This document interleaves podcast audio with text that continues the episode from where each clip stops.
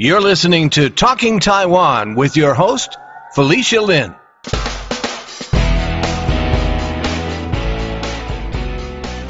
Nineteen seventy nine was a crucial year for Taiwan.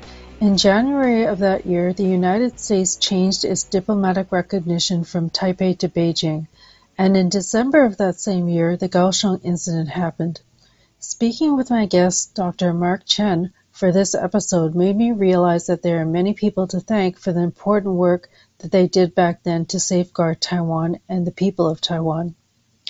Dr. Mark Chen, Chen Tangshan, has spent much of his life dedicated to doing advocacy work for Taiwan, both in the US and in Taiwan. Listeners of this podcast may recall his name being mentioned in episode 199 when I spoke with Gerrit van der Wees about the Taiwan Relations Act. When the United States formally recognized the Communist People's Republic of China and severed its diplomatic ties with Taiwan in 1979, Mark Chen and others reached out to U.S. congressmen and senators to express the concerns of the people of Taiwan. As a result, he and several others were invited to testify in front of the U.S. Congress as the Taiwan Relations Act was being drafted. The act passed in April of 1979. Later that same year, when the Kaohsiung incident happened on December 10th, Dr. Chen and overseas Taiwanese were galvanized to call for further investigation into the matter and to put international pressure on the Kuomintang government to release those charged and arrested in connection with the Kaohsiung incident. Dr. Chen also shared how the advocacy work being done for Taiwan at the time led to the formation of FAPA, the Formosan Association for Public Affairs in 1982. This year marks the 40th anniversary of FAPA. In part one of my interview, we focus on the work he's done for Taiwan in the U.S., which started when he was a student at the University of Oklahoma. Dr. Chen has been the president of the Taiwanese Association of America, World Federation of Taiwanese Associations, and the Formosan Association of Public Affairs. In part two of my interview with Mark Chen, we'll talk about his work in Taiwan as an elected official and public servant, and his current work as the chairman of the Prospect Foundation. This episode of Talking Taiwan has been sponsored by NATWA, the North America Taiwanese Women's Association. NATWA was founded in 1988, and its mission is 1. To evoke a sense of self esteem and enhance women's dignity. 2 to oppose gender discrimination and promote gender equality. 3. To fully develop women's potential and encourage their participation in public affairs. 4. To contribute to the advancement of human rights and democratic development in Taiwan. 5. To reach out and work with women's organizations worldwide to promote peace for all. To learn more about NATWA, visit their website www.natwa.com. Without further ado, here's our interview. Welcome to the podcast. Yep, thank you very much for inviting me here. You have a, such a long record of advocacy and work for Taiwan, and I want to introduce you a little bit to my listeners. And so I was wondering if you could talk a little bit about your upbringing in Taiwan. Uh, I know that you're from Tainan. Can you talk about what it was like growing up in Taiwan. And I know that you were born towards the end of the Japanese era and also experienced a transition to Kuomintang rule. So I was wondering if you could give me some reflections on what it was like growing up in that period of time. Okay, well, I'm uh, very happy to uh, go back to the uh, my life history since you asked me about it. I was born in 19, 1930. Uh, uh, 1935, 1935 during the uh, Japanese uh, reign over Taiwan. So uh, as a uh, result, I received close to two and a half years education under the Japanese system. But uh, as you may understand, uh, during that time, the Second World War was going on, and the American airplane was flying over Taiwan, bombarding Taiwan and uh, so in fact uh, most of the time we stay in the uh, the underground cell to escape to save their life so we didn't really receive too much of the Japanese education. But although it was a short uh, period of education that I received, but uh, we have learned a lot about the spirit and the basic principle that the Japanese education has uh, put emphasis on it. So as a result of it, I think uh, I was pretty much uh, impacted and influenced in a positive way by Japanese education. You got to be able to treat people nicely, to act nicely, and be able to help each other. And that was kind of basic principle and the lesson that which I learned. Then after the Second World War, uh, back in 1945, of course Japan was defeated, and so the Chiang Kai-shek's government came in without the consent of the people here in Taiwan. So that was a big turnover. Overnight, we changed the language from Japanese education into Chinese education. And uh, in, in, in that course, uh, uh, the majority of the people here in Taiwan, we cannot speak Mandarin, which is Chinese uh, Peking uh, dialogue. And so we had to start from, from, from, from scratch even the school teachers they don't understand the, the, the, Chinese language at all. So that was a real difficult period of time that uh, our generation uh, had uh, faced. And uh, the problem is so so because of that uh, we have some kind of comparison between what Japanese people, Japanese education received in comparison with the Chinese uh, government coming over to Taiwan. Because during that time, Chiang Kai-shek's government was trying to focus on going back to mainland China, so-called to recover the mainland China. So the all the teachings given at school was nothing but kind of sort uh, kind of uh, education, trying to say, well, so-called three principle in their language is called Sanmin and they want to counterattack mainland China, so-called Fan Gong Daru. Those kind of things is a myth it was impossible, but still they tried to uh, focus on those issues. And from our point of view, uh, we thought, well, of course, we have nothing to, to, we can't really say anything about it. And, and uh, because uh, not too long after Taiwan was, uh, there was so-called the 228 in 1947, as I, as I believe, uh, we call the 228. Taiwanese, we call it Jiji But Supen, 228 and uh, resulted in uh, Taiwanese people uh, intelligentsia has been killed. Intelligent people uh, has been killed. Uh, uh, thousands of people uh, because of that kind of incident. Because Chinese government was trying to control to suppress the high level Japanese educated people uh, so that they can uh, be given a uh, much easier control over Taiwan. So that was the purpose. 228 is a reference to February 28, 1947, a date which refers to the massacring of tens of thousands in response to tensions that had been mounting between the Chinese nationalist Kuomintang and local Taiwanese. For the 75th anniversary of the 228 massacre, which was earlier this year, we covered the topic in two episodes. So for a deeper dive on the topic of 228, Check out episodes 171 and 172. Did you witness anything around the 228 or any of your family experience or witness anything? Well, my, my family was not uh, directly uh, suffered from that point of view, but uh, I have many friends.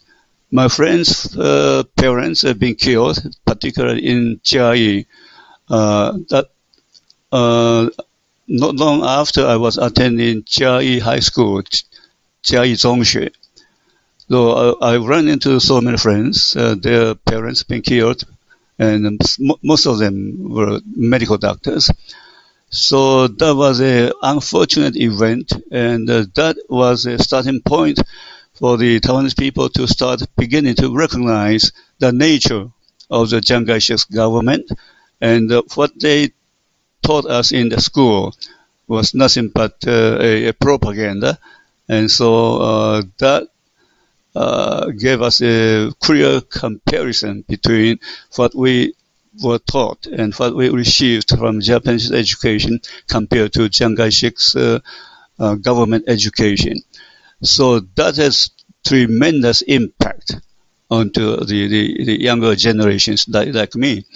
So after we graduated from the uh, universities, many people in Taiwan, because we've been treated in a real unfair way, because the local people have been treated as the second-class people, and so many young younger generations like me, we try to find our way out, and so many of them went to Europe, to America, to Japan to receive higher education. So you decided to go to the U.S. How, was that a difficult process to apply and prepare for that?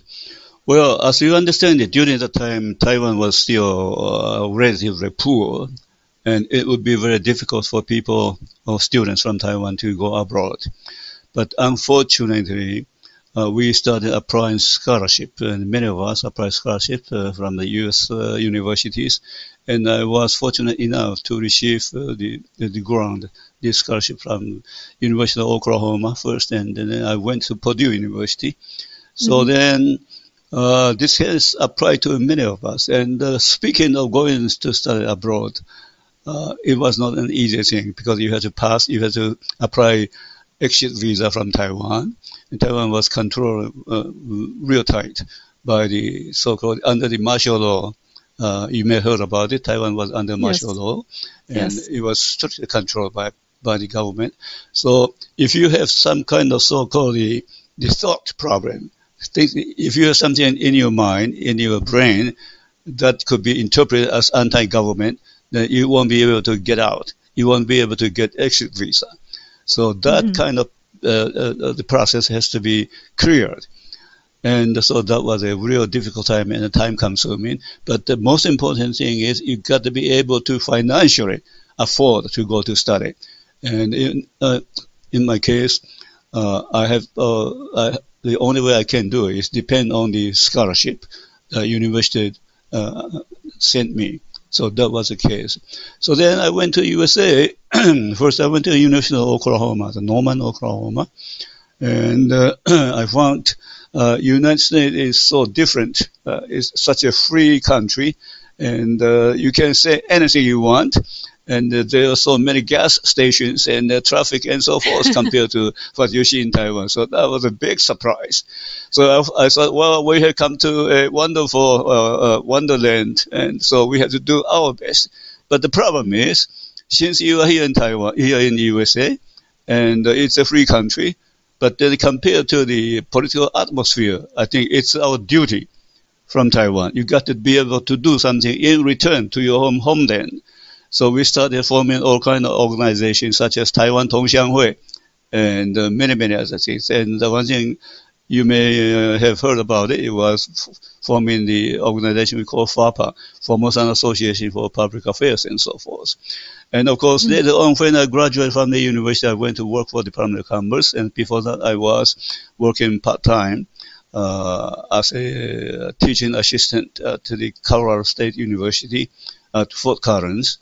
And then I returned to receive a position at the federal government in Washington, D.C. When you were in college, were you involved with um, did you organize any Taiwanese student groups or any activism when you're uh, in college and university at that yes. time? Yes, uh, the first time I was uh, elected to be the uh, president of the uh, Taiwanese uh, Student Association was at University of Oklahoma, Norman, mm-hmm. Oklahoma. Mm-hmm. And mm-hmm. as you understand it, over there there was already so-called Chinese Chinese Student Association already in existence. Yes. yes. And but we thought, well, we came from Taiwan and we speak Taiwanese. Therefore, I think it's much more easier for us to uh, contact, to communicate each other, and mm-hmm. we can cook the same thing. We can talk the same language. So it's mm-hmm. it's will be much more fun and more yeah. interesting to to have our Taiwanese association. But this is a, a, a kind of forbidden by then the the Taiwanese government. So there's a story when when, when my passport, uh, because when I left Taiwan, I was holding Taiwan passport, but the yes. pa- passport was on the valid, on the good for two years, and then I had to send my passport to to uh, Houston to uh, Taiwan's uh, counselor in, during that time. Mm-hmm. Uh, that was back in 1966 or 64, 65, I think.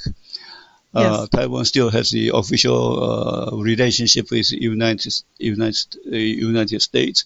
So I sent my passport to the Taiwanese council council in Houston, and mm-hmm. unfortunately my passport was confiscated because uh, the reason was because I was active in forming the Taiwanese Taiwanese Student Association. So as a result, I didn't have a passport, and I was oh. a student attending University of Oklahoma.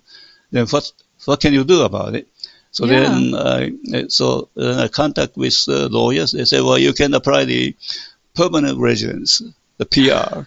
So I, I did, and uh, that was an easy job. And I, I filled just some kind of paper I sent out, and uh, not too long after I received the permanent residency. So I stay in, in Taiwan. Yeah, I stay in the USA. Yeah. yeah. Fortunately, my goodness. Wow. um, did you ever have any experience of um, any with any conflict with the Chinese student group or with any any conflict with anyone because you were doing on campus because you were involved with the Taiwanese students organization? Uh, well, there was not uh, such a physical contact, no. But uh, occasionally we have some language. I think uh, we can charge each other. And one thing is, uh, it, I think this is a prime example, interesting for our listeners to, to, to appreciate it, because I was elected to be the president of the uh, Taiwanese Association at, mm-hmm. on the campus of uh, University of Oklahoma at Norman, Oklahoma and uh, that created uh, the result of uh, my passport was confiscated, and and I, I, became no status, and and because of that, I can add I think from my memory uh, because of the 228 incident in Taiwan, as you heard about Er Su Jian. Yeah. And uh, the Taiwanese, Taiwanese group here in, in, New York, they put an advertisement in, in, New York Times. And so I copied that kind of uh, ad and tried to put on the papers of uh, University of Oklahoma Press. And so we, okay. we, we paid a fee. Uh, and uh, they, they promised to have it appear, to have it uh, published on February 28. that was 228. Mm-hmm. But then on that date, uh, the paper didn't come out. We already paid. So we went oh. to the uh, we went to to to to talk to the uh, people in charge at the uh, University of Oklahoma, and the reason given to us was, well, because there was some kind of uh, struggle, kind of. Uh, this is from the from the University of Oklahoma's professor in charge of the the Department of uh, Journalism, and uh, the professor told me uh, if this kind of uh, paper, this kind of paper published, it would hurt the friendship between Taiwan and the USA. I said, well. That that kind of thing has been published. That, that kind of content has, has been published from the New York Times, and uh, we don't see anything uh, of that nature. So so I, I was. uh, what did what was the ad supposed to say? Was it just well the the the, the, con- the, the, the, content of the ad was simply saying the the the the, the origin and the reason why two to eight two twenty eight uh, happened in Taiwan and uh, what is the aftermath of that impact. And uh, that was a basic reason, basic fact. We thought we have the uh, uh, responsibility of making it known to our international friends, particularly the United States people and the United States government. So mm-hmm. I thought maybe it was also a good idea to copy that kind of uh, ad yes. and put in the press, in the University of Oklahoma press. But then, yes. as a result of it, the, uh, the, the Oklahoma University was not uh, published uh, at the due date, of course, although we already yeah. paid the fee. So mm. as a result of it, I went to directly to to see the president of the University of Oklahoma. I still remember the president name is Dr. Cross. I went to his office. I said, I have something to, to, to, to ask the president's help. And so I explained the whole situation. And he said, well, that's, uh, that shall be published because the New York Times already published. And so that was kind of uh, event taking place. Although I, I went to USA not too long as a student, I was uh, brave enough to go into President uh, Cross office to chat this kind of thing with him. So that became one of my greatest memory in my life as a student, a young student from Taiwan. I did part of my job. yeah, that's true. When was what year was that? That was the late sixties. Pardon me. What what year was that? The, was that the late sixties? Let me see. I, I went there in 1964. It could be 1966 or 1965. Yeah. Wow. Yeah, yeah. Okay. Almost yeah. 20 years later, and they're still sensitive about 228. Incredible. And now for a short break. Hello, listeners. We're going to be experimenting with some shorter form content, under 20 minutes long, and we'd like to hear from you. Would you like to listen to shorter episodes? What would you like to hear more of or less of? Email us at podcast at talkingtaiwan.com. We also have a special announcement for all of our donors, past, present, and future. We're giving all of our donors exclusive first listening access to upcoming interviews with Karen Lin, Democratic candidate for Justice of the Civil Court in Queens, New York, Chin Chi Yang, a multidisciplinary artist who was recently inducted into the New York Foundation for the Arts Hall of Fame. Michelle Kuo, an attorney, activist, and author of Reading with Patrick, which is a runner up for the Dayton Literary Peace Prize and the Goddard Riverside Stephan Russo Book Prize for Social Justice. Ed Lin, author of Death Doesn't Forget, and Joe Henley, author of Migrante. If you want exclusive access to these episodes and more, support Talking Taiwan by making a contribution to our GoFundMe campaign. We are so grateful for our growing listenership and all the support that we've been receiving. Now, back to the episode. So then you said after you were in DC, and so how did you get involved with the Taiwan Relations Act and talking to all these senators? Like, how did that work start? Well, we uh, back there in Washington D.C., we had the Taiwanese associations in Washington D.C. Then we had uh, the uh, uh all kind of uh, Taiwanese community-related organizations. So based on that as a base, and uh, back in 1979, Taiwan's relationship, official relationship, was cut off and the U.S. switch off the recognitions from Taiwan to mm-hmm. mainland China. Yes. So that was a kind of worry from yes. our point of view. So we were doing all we can, try to uh, to inform the U.S. congressmen uh, and uh, some related officials about the nature of the development. Hopefully, Taiwan cannot be ignored because uh, during that time, uh, as you may understand it, uh, they called uh, People's Republic of China, they call the uh, Red China, they call Taiwan uh, under Chiang Kai-shek, they call the Free China.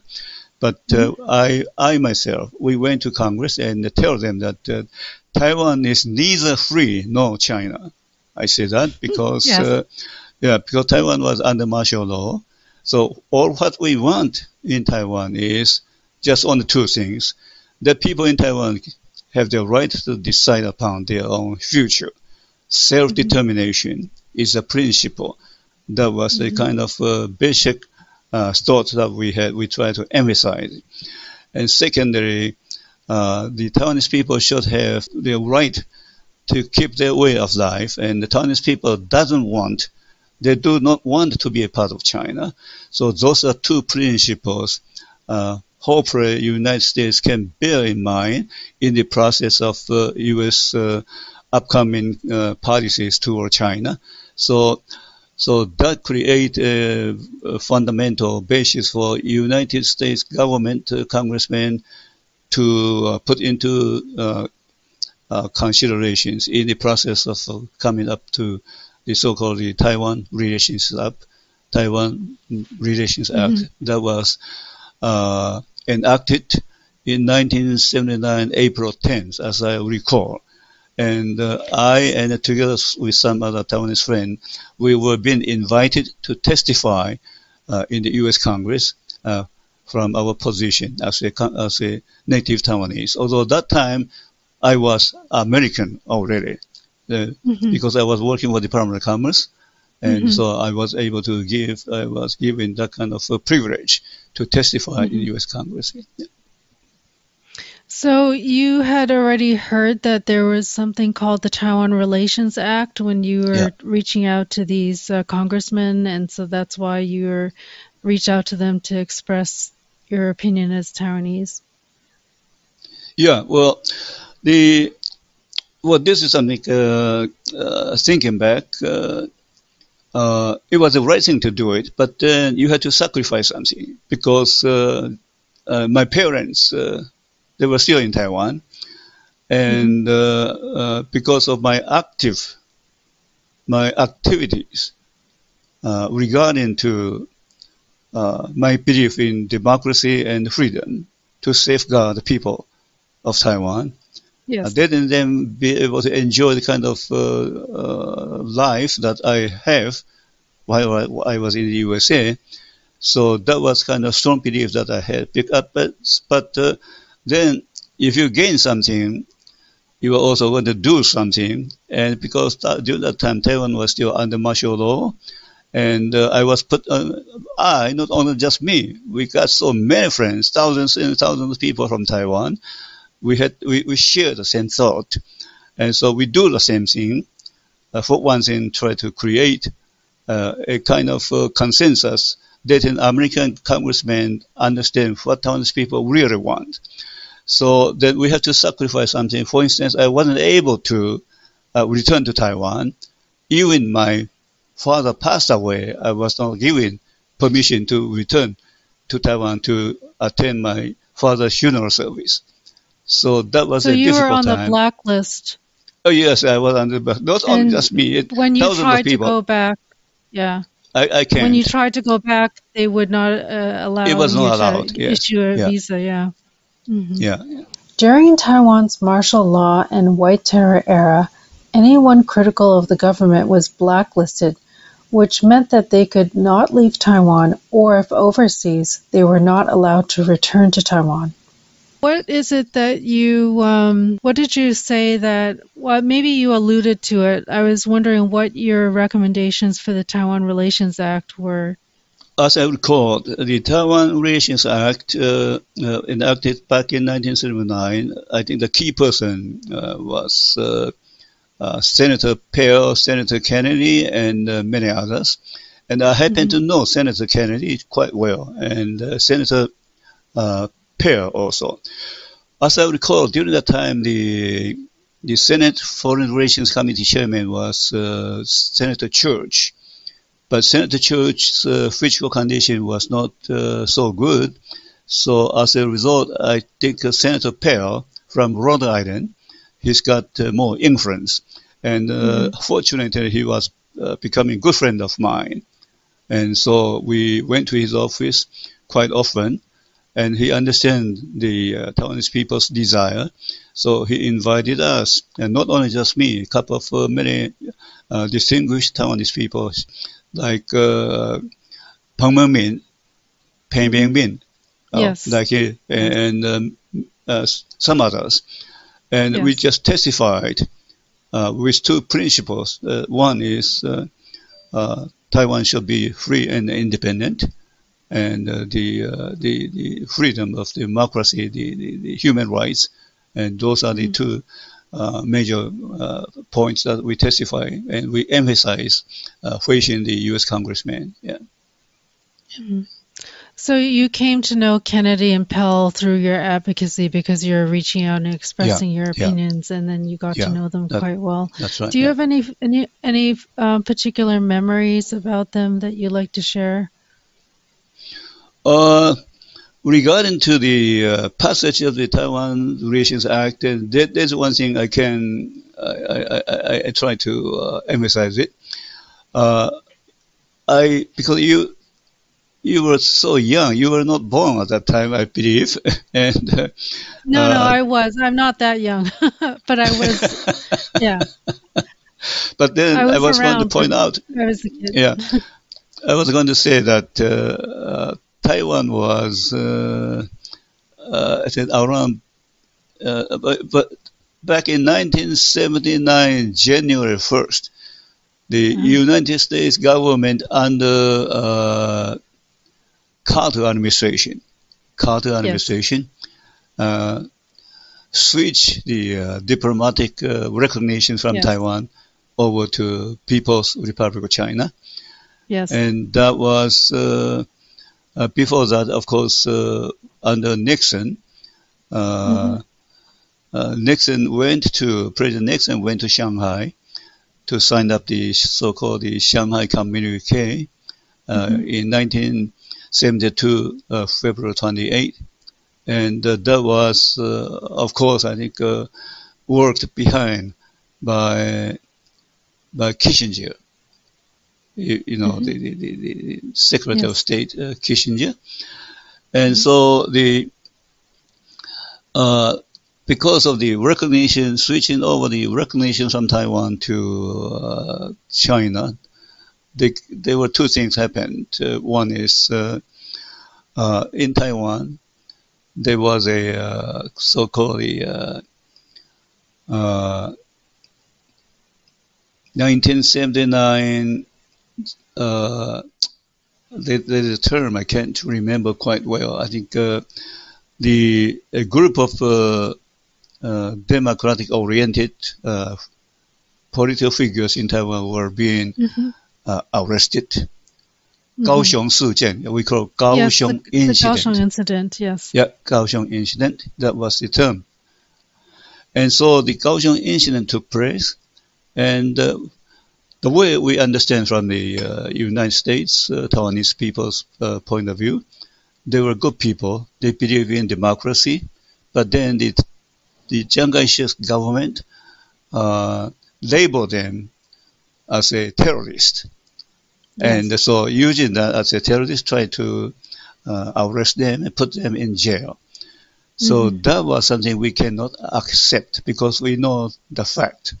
And so we got to do something, try to save those brave uh, people. Mm-hmm. Mm-hmm. And uh, so, because it's 1979, January 1st, uh, the uh, after the recognitions of uh, U- United States to to People's Republic, Republic of China, and then the the uh, the uh, completion of the Taiwan Relations Act, there was an office in uh, Washington D.C. They call the uh, AIT, American Institute in Taiwan. Mm-hmm. So uh, the chairman of the uh, AIT was in Washington, D.C.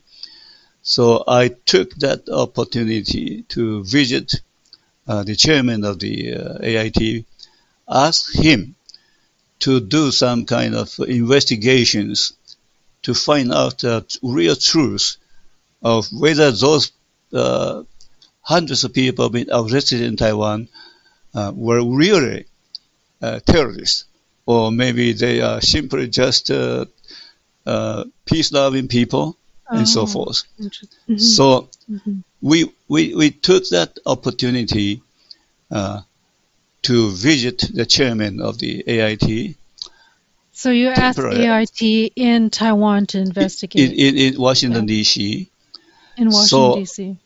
Yeah, I can't. Sorry, I, he he became a good friend of mine uh, together with his wife but I can't remember his name now right now. I'm sorry about it, but uh, I, I like him so much.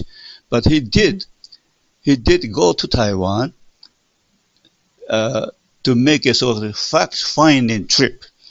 Then after he returned from Taiwan, he uh, talked to us, and uh, he said, "Well, from what he understand, those people are not terrorists. Those people are really peace loving, democratic oriented, loving people. So that was something we've been able to fight to find out the truth. The Kaohsiung incident happened on December 10, 1979, when the staff of Formosa magazine organized a rally in Kaohsiung to commemorate International Human Rights Day. The rally ended with a police crackdown and people arrested were tried and sentenced to terms ranging from 12 years to life imprisonment. At the time, the Kuomintang government and media coverage accused the rally organizers of assaulting the police, ruining public order, and advocating to violently overthrow the government under the pretext of hosting a gathering for human rights.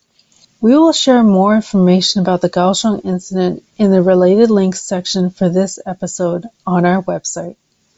Besides that, because during that time I was also uh, holding the title of being the chairman of the United uh, Taiwanese Associations uh, of the whole world, the World Taiwanese Association. I was the president of that organization. And uh, I went to uh, London to mm-hmm. talk to the uh, uh, they call it A, A, AI Amnesty International. I went to visit the chairman of the Amnesty International in London mm-hmm. and uh, try to present the case. Hopefully, through Amnesty International, they can speak out to uh, give uh, pressure to Taiwan's yes. Uh, government uh, to release those peace-loving uh, democratic fighters. So right. I did something I still remember quite well. I went to London and I stayed mm-hmm. in a hotel. It it was really poor, real cheap wow. hotel. Yeah. Because you went there on your own by yourself, right? To do yes, that. I was on, on own by yeah. myself because I mm-hmm. because I think it, it is my duty because I was able to do yes. something and I got to do it because yes. if I don't do yes. it, then who who can do it? Yeah. Yeah, and what, what was the reaction? What was the outcome? Well, the I I, I can't I cannot claim uh, because there were a group of people everywhere, uh, Taiwanese around the world uh, not only just in USA, in Japan, yes. in Europe, and so forth. We yes. were doing all we can, try to push to find out the truth mm-hmm. of why those mm-hmm. people have been arrested. And mm-hmm. so I think uh, maybe the, in the end, there are some kind of uh, uh, maybe through the international pressure, the Chiang Kai-shek government maybe finally, I think, give up and then finally, I think, through court process, uh, most of them being released. Uh, of course, some of them been spending some, some years in jail. Yes. Uh, and and many of them, as you understand, they later on they became politicians and they were doing some good yes. work for, for the new government here in Taiwan. Yeah. Yes. And not long after that, uh, FAPA was established, right? Yes, and the FAPA, FAPA was established in 19, let me see, 70, 1982, I believe. Yeah, it just well, celebrated 40 years. 40 right? years, yes. Uh, well, yes. Uh, yeah, yeah. And, and, and uh, uh before FAPA's uh, uh, formation, there was something worth pointing out. Let me see.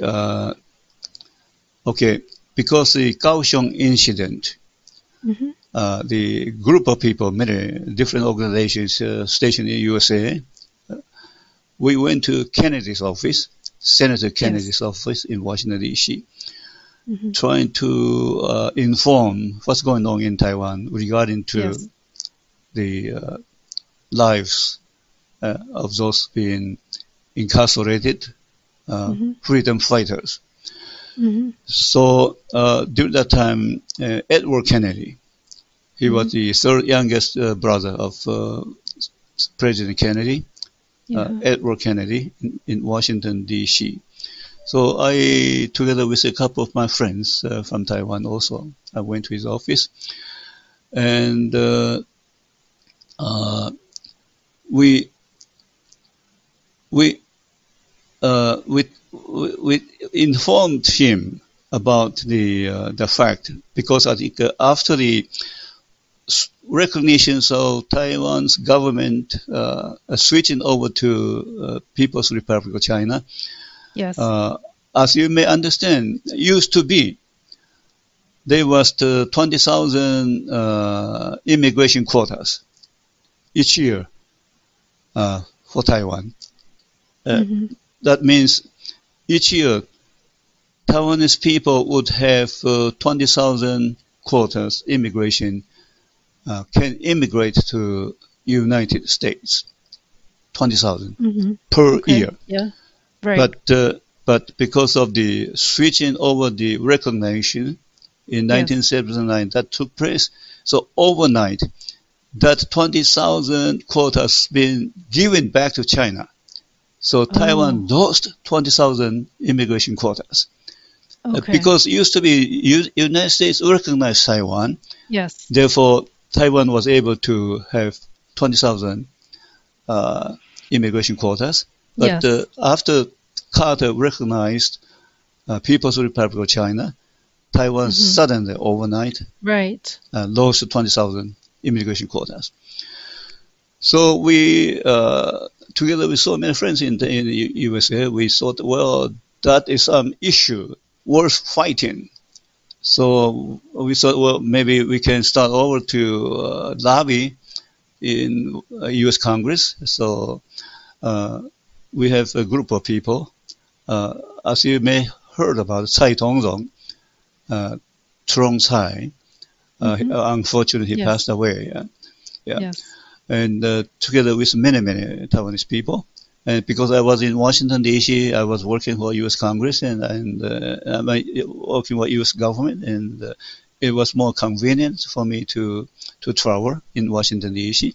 So we went to Senator Kennedy's office several times. We say, if Senator Kennedy can using his uh, political uh, influence uh, and work in some kind of uh, uh, bill in U.S. Congress, try to recover Taiwanese uh, uh, lost 20,000 immigration quotas will be uh, tremendously appreciated, and we probably will do something in return.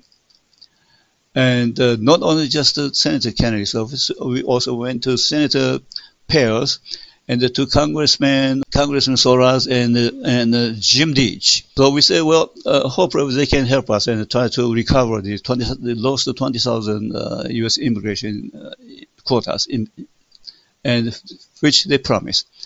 Then, really, not too long after, they work in the U.S. Congress and they passed a bill, and Taiwan was able to recover 20, uh, the lost 20,000 immigration quotas.